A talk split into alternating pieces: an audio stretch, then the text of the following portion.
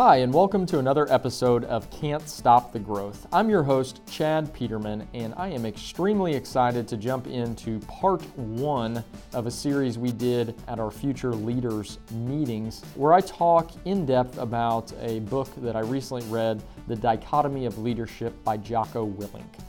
Uh, this book is one of the best books on leadership that I have read recently, uh, if not ever. And he just goes into a number of different lessons that he has applied during his time as a Navy SEAL and how we can apply those to business.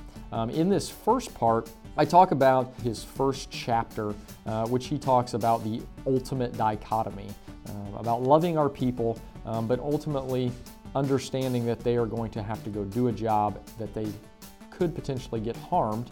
Uh, obviously, in the business world, harmed means fail. And so I talk a little bit about in part one about are our people failing for the right reasons? Uh, are they failing because we're micromanaging them and they become disengaged? Or are they failing because we are failing to give them feedback as a leader? So, without further ado, let's jump into part one. Uh, don't forget to check out part two and three to come later on in the coming weeks. Thanks a lot. Talk to you soon. As I was preparing, kind of looking over my notes this morning, you know, I just got really excited. It's just small steps like this morning that are ultimately going to lead to us continuing on down the path of becoming better leaders, uh, becoming better parents, um, friends, uh, whatever it may be that we are doing. And I think I reflected on that simply because a lot of these lessons in here are things that I continue to work on. As I look back through some of these, I was like, oh, yeah, you got a little work to do there. Um, and some of this stuff is challenging. Um, and I think that that's the fun part is how can I take a little bit of this, implement it today, then tomorrow, then the next day, and keep on moving down that path of learning. You know, learning never stops. That's the fun part about it is you're always learning something new. The tank is never full. We're always looking to add whatever we can from whatever, you know, whatever resources we have to continue to get better. I've talked about Jocko before. He has another book, Extreme Ownership. Um, I think I've talked about this one before. Uh, this is his newest one, uh, The Dichotomy of Leadership. Quite possibly one of the best like leadership books I've ever read. Um, it's it's very easy. Uh, given my personality type, it's like right down my alley. It's broken. Each chapter is broken into three sections. You've got a story, you've got the principle, and then you got how it applies to business. Couldn't be easier to, for me, to just go right along. It's it's perfect. Um, but uh, he really hits on some lessons, um, and I think the thing to that I always take from this that gives me a little bit of confidence is a lot of his stories, a lot of his lessons are based on leading in war and yet he's able to pull out these leadership lessons, um, apply them to business. And when you start to apply those lessons to business, it doesn't seem all that difficult to apply if he was able to apply it while people were shooting at him. Um, and people were shooting at the people that he was leading. Um, and he was leading those people into harm's way. So, um, a little bit of background Jocko, former SEAL. Um, I actually had the opportunity about a month ago, I think, uh, yeah, early October, to go hear him speak down at the War Memorial. Um, the crazy thing about him is you look at him and you're like, yeah, all right. I'm glad him and guys like him are protecting me. Uh, that that's wonderful. Uh, he looks very scary and very intimidating. Yet all of his leadership tactics are as far from that as possible. Um, it's a lot about caring and compassion, understanding um, is, is his leadership style. Um, but uh, nonetheless, in this book, um, he starts out uh, in, in the title of the book is The Dichotomy of Leadership. So he's talking a lot about how do I balance two things? How do I balance not going too far this way, not going too far that way, but finding kind of that middle ground when it comes to leading people. Um, the first chapter uh, is what he calls the ultimate dichotomy, um, and that is the ultimate balance of loving your people, but ultimately understanding that you're going to send them into harm's way. Obviously, it's a little, little bit easier to relate in a kind of a military wartime setting of, yeah, you develop relationships with these guys, and then as the leader, you tell them to go into that building and you don't know what's behind that door. I think in the business setting, in the real life setting, uh, when I read this chapter, I immediately um, thought of parenting. In parenting, we I'm new at this, but uh, reflecting back on on how I was raised is, you know, as a parent, you love your child, but ultimately at the end of the day, have to send them out into the real world. And while you may want to make every decision for them, think decisions they make are silly, we have to let them fail. We've got to let them go out into the world and live their life.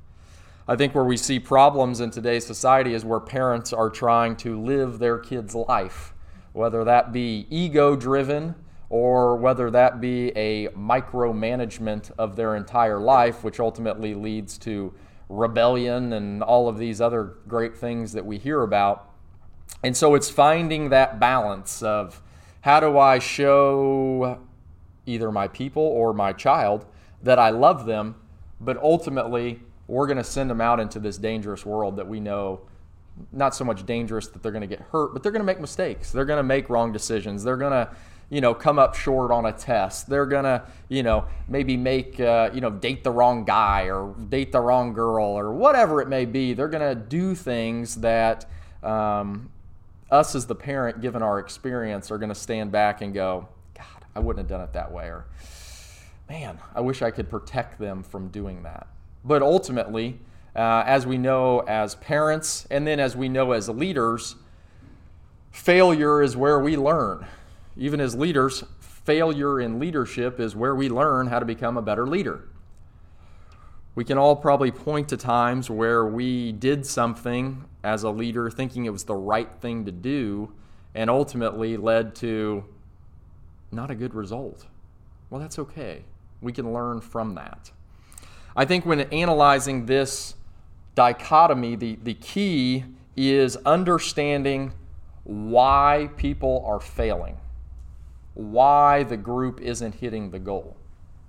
And I say that because is it that we love them so much that we're connected to our group, we don't want to make anybody upset, that we overmanage them? We manage them. We put so many rules in place and so many procedures and follow it to a T that it ultimately leads to disengagement. We want them to follow it so closely that ultimately they begin to follow the process rather than you. Or is it the other extreme? where we allow them to fail and then we give them no feedback. Ultimately, never allowing them to get any better. As some of you have probably heard me on this, uh, this feedback, I don't know what it's called, uh, like feedback tour, uh, where I continue to stress the importance of feedback. I can assure you it will only get stronger over the coming months.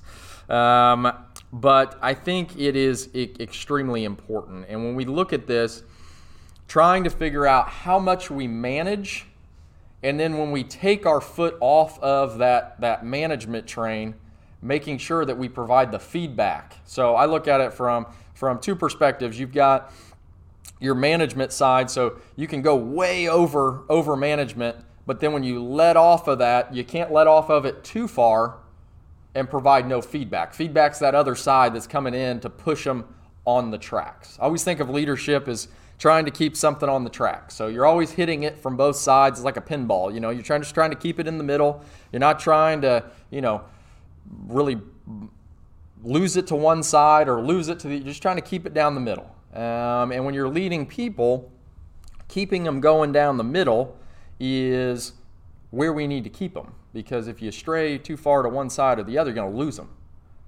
You can see you can become disengaged if you get no feedback because you're just going through the motions, or you can become disengaged because there's so much structure that you're literally overwhelming people.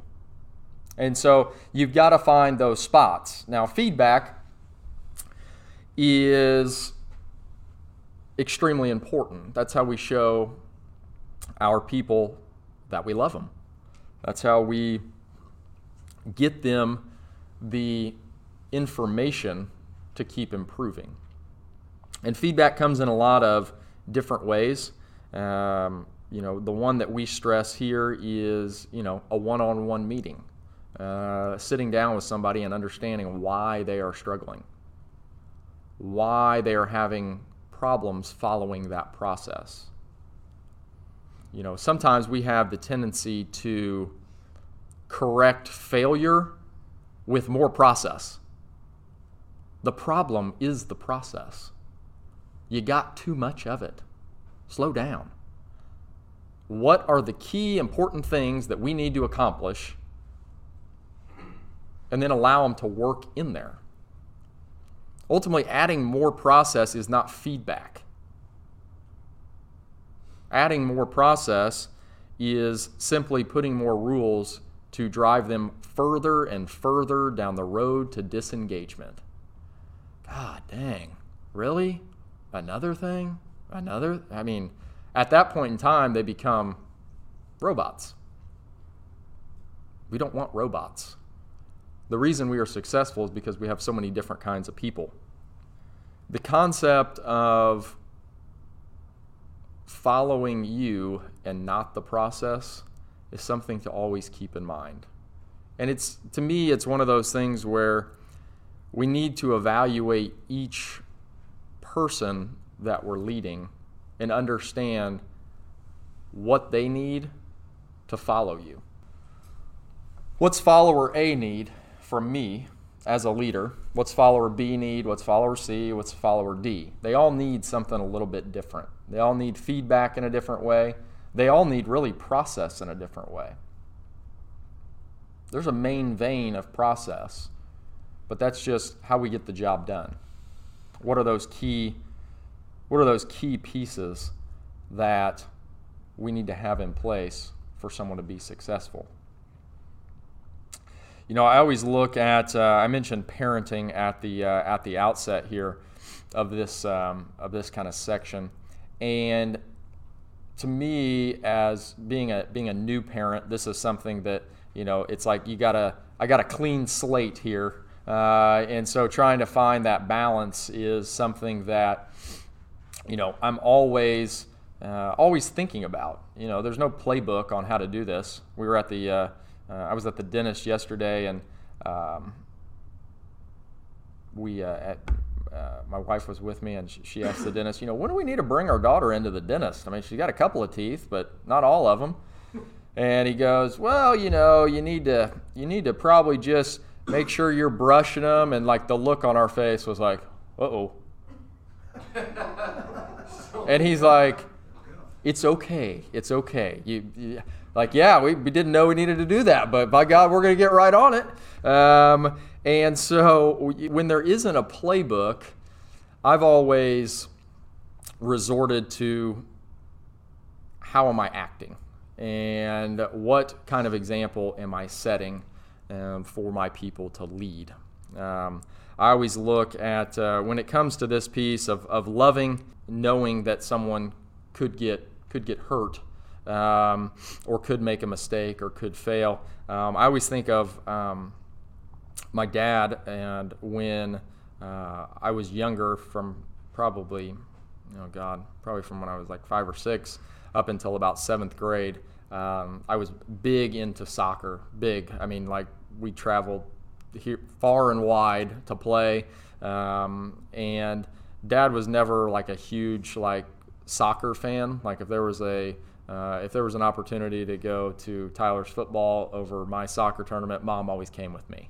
Um, and so not huge into it yet he was he was always there when he could be and he was always supportive but at the same time he also was never bashful about providing some critical feedback so it was kind of like one of those things where when you're always looking for a parent's approval they give you the positive but then also giving some of that real life negative.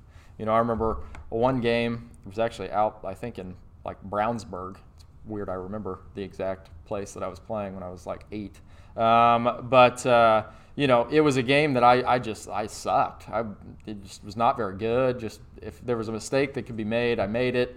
And we're in the car ride home, and, you know, you get positive feedback. And he said, You didn't play very good, did you?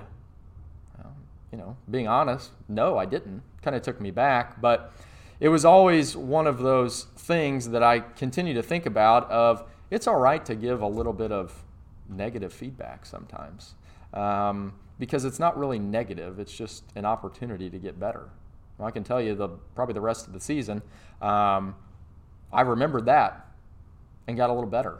Wasn't trying to um, you know insult me or you know point me out or anything like that but um, sometimes we have those opportunities where someone has come up short and yet we don't provide that feedback, thus allowing them to fail even more down the line because they don't know that that wasn't good. Uh, or if they get no feedback, it must have been all right, you know. I mean, it wasn't great, I know that, but I mean, it wasn't, you know, I guess it wasn't terrible. Um, but addressing someone, that's where you learn and we've got to be willing to give that feedback, um, that real time feedback to those people, um, because that's where we're going to grow. Or, as everyone can probably admit, we just complain about it. I can't understand why he won't do that right. Why can't I understand why he won't do that right? Have you ever told him? Well, not really. But I can't understand why he won't do that right. Like, we've got to have those conversations. And the power in those conversations comes with consistency. How do we consistently give that feedback? Because if we just say it to them one time, they're going to forget. There, there's a whole lot of stuff coming at people all the time. And so that consistently reminder are we getting better at this? Are we getting better? Then it becomes habit. Then we can start to make progress. So, in summarizing that, why are they failing? Understand why we are failing. Is it over management or is it no feedback? Where are we at? Why are they failing? They need to be failing for the right reasons. Failing because of over management is not the right reason to be failing. Failing because they get no feedback is not the right reason.